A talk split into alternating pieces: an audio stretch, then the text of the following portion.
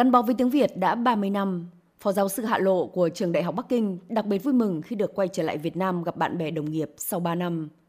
Vào thời điểm COVID-19 bùng phát ở Trung Quốc cuối năm 2019, đầu năm 2020, chị đang ở Việt Nam và đã phải rất khó khăn mới có thể trở về nước. Ngay khi đại dịch qua đi, chị lập tức lên kế hoạch tham gia các hoạt động trao đổi học thuật tại Việt Nam với tâm trạng đầy háo hức phấn khởi. Không chỉ quay lại Việt Nam, trong năm 2023, Hạ Lộ còn xuất bản được tuyển tập thơ Việt Nam mà chị đã cất công dịch và biên tập suốt 6-7 năm qua. Đây không phải là cuốn sách đầu tiên về Việt Nam mà chị dịch. Là người dành nhiều tâm huyết cho văn học Việt tại Trung Quốc. Trước đó, chị từng truyền ngữ thành công hai cuốn tiểu thuyết Nỗi buồn chiến tranh và Số đỏ, gây tiếng vang nhất định trên văn đàn Trung Quốc. Nói về những dự định trong năm 2024, chị chia sẻ. Trong năm mới thì tôi thì cũng có nhiều kế hoạch và nhất là thì tôi cũng sẽ tiếp tục ờ, dịch và dịch một số ờ, tác phẩm Việt Nam. Và tôi sẽ xuất bản một cái cuốn sách gọi là cái uh, tuyển tập uh, truyền truyền ngắn uh, tương đài Việt Nam. Và thực ra thì cuốn sách này của tôi thì cũng cũng dịch lâu rồi và nhiều bài thì đã đăng trên uh, tạp chí và báo rồi. Và năm tới thì sẽ xuất bản à, và tôi thì cũng sẽ sang Việt Nam khảo sát và đi dự hội thảo. Từng có nhiều năm học tập tại Việt Nam và có thể hát khá nhiều bài hát Việt, kể cả dân ca. Giáo sư Mễ Lương, Viện trưởng Viện Luật của Đại học Ngoại ngữ Bắc Kinh cũng đã có chuyến công tác sang Việt Nam đầu tiên sau đại dịch, đúng vào thời điểm Tổng bí thư Chủ tịch Trung Quốc Tập Cận Bình thăm cấp nhà nước Việt Nam. Sự trùng hợp này càng trở nên có ý nghĩa hơn khi gần 20 năm trước, ông được cử sang Việt Nam học, đúng vào lúc hai nước nâng tầm quan hệ lên đối tác hợp tác chiến lược toàn diện – và năm 2023, Việt Nam Trung Quốc kỷ niệm 15 năm thiết lập mối quan hệ này. Là tiến sĩ đầu tiên của Trung Quốc học tập tại Việt Nam sau khi hai nước bình thường hóa quan hệ, ông thấy mình cần phải làm nhiều hơn nữa để thúc đẩy giao lưu văn hóa và hợp tác giáo dục giữa hai bên, đặc biệt là trong chuyên ngành luật. À, đây là sau đại dịch, à, tôi lần đầu tiên à, dẫn sinh viên Trung Quốc đi thăm Việt Nam.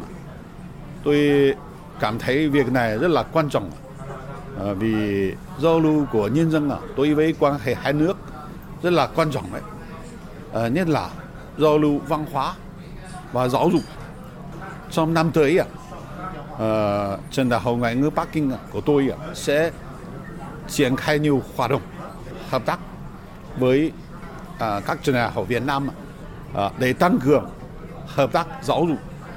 Vì tôi cảm thấy rằng hợp tác về giáo dục rất quan trọng đối với quan hệ hai nước.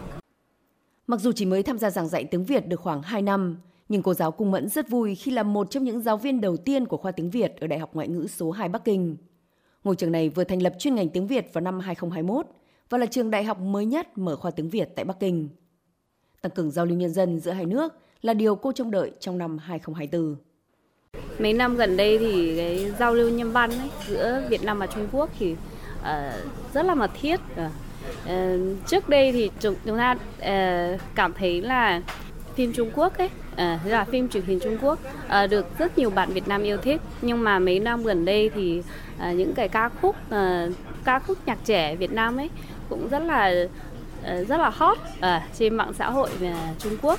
Thì nhiều ca sĩ như là Sơn Tùng, Hoàng Thùy Linh được rất nhiều à, à, người trẻ yêu thích. Dạ. Thì cũng nhận được nhiều fan Trung Quốc. Đây cũng chính là cái lý do thì nhà trường à, trường đại học ngoại ngữ số 2 Bắc Kinh mở chuyên ngành tiếng Việt thì cũng là ờ, một cái dấu hiệu thì quan hệ hai nước Trung Việt ngày càng tốt hơn. Năm 2024 ấy, thì lớp ờ, sinh viên à, là lại lớp mình ấy thì sẽ qua Việt Nam du học thì à, mình cũng mong muốn là các bạn sinh viên sẽ kết được nhiều bạn Việt Nam và cũng sẽ uh, đóng góp vào cái uh, quan hệ hai nước Trung Việt uh, ngày càng tốt hơn. Với lợi thế thông thạo tiếng Việt, Phó giáo sư Hạ Lộ, giáo sư Mễ Lương và tiến sĩ Cung Mẫn đang đóng góp sức mình vào việc thúc đẩy hợp tác Việt Trung trên các lĩnh vực khác nhau. Nhân dịp năm mới 2024, họ muốn gửi những lời chúc tốt đẹp nhất tới các bạn Việt Nam và đặt niềm tin vào một tương lai tươi sáng hơn cho hợp tác giữa Việt Nam và Trung Quốc. Chúc các bạn Việt Nam mạnh khỏe, vui vẻ, hạnh phúc. Chúc, Chúc mừng năm mới.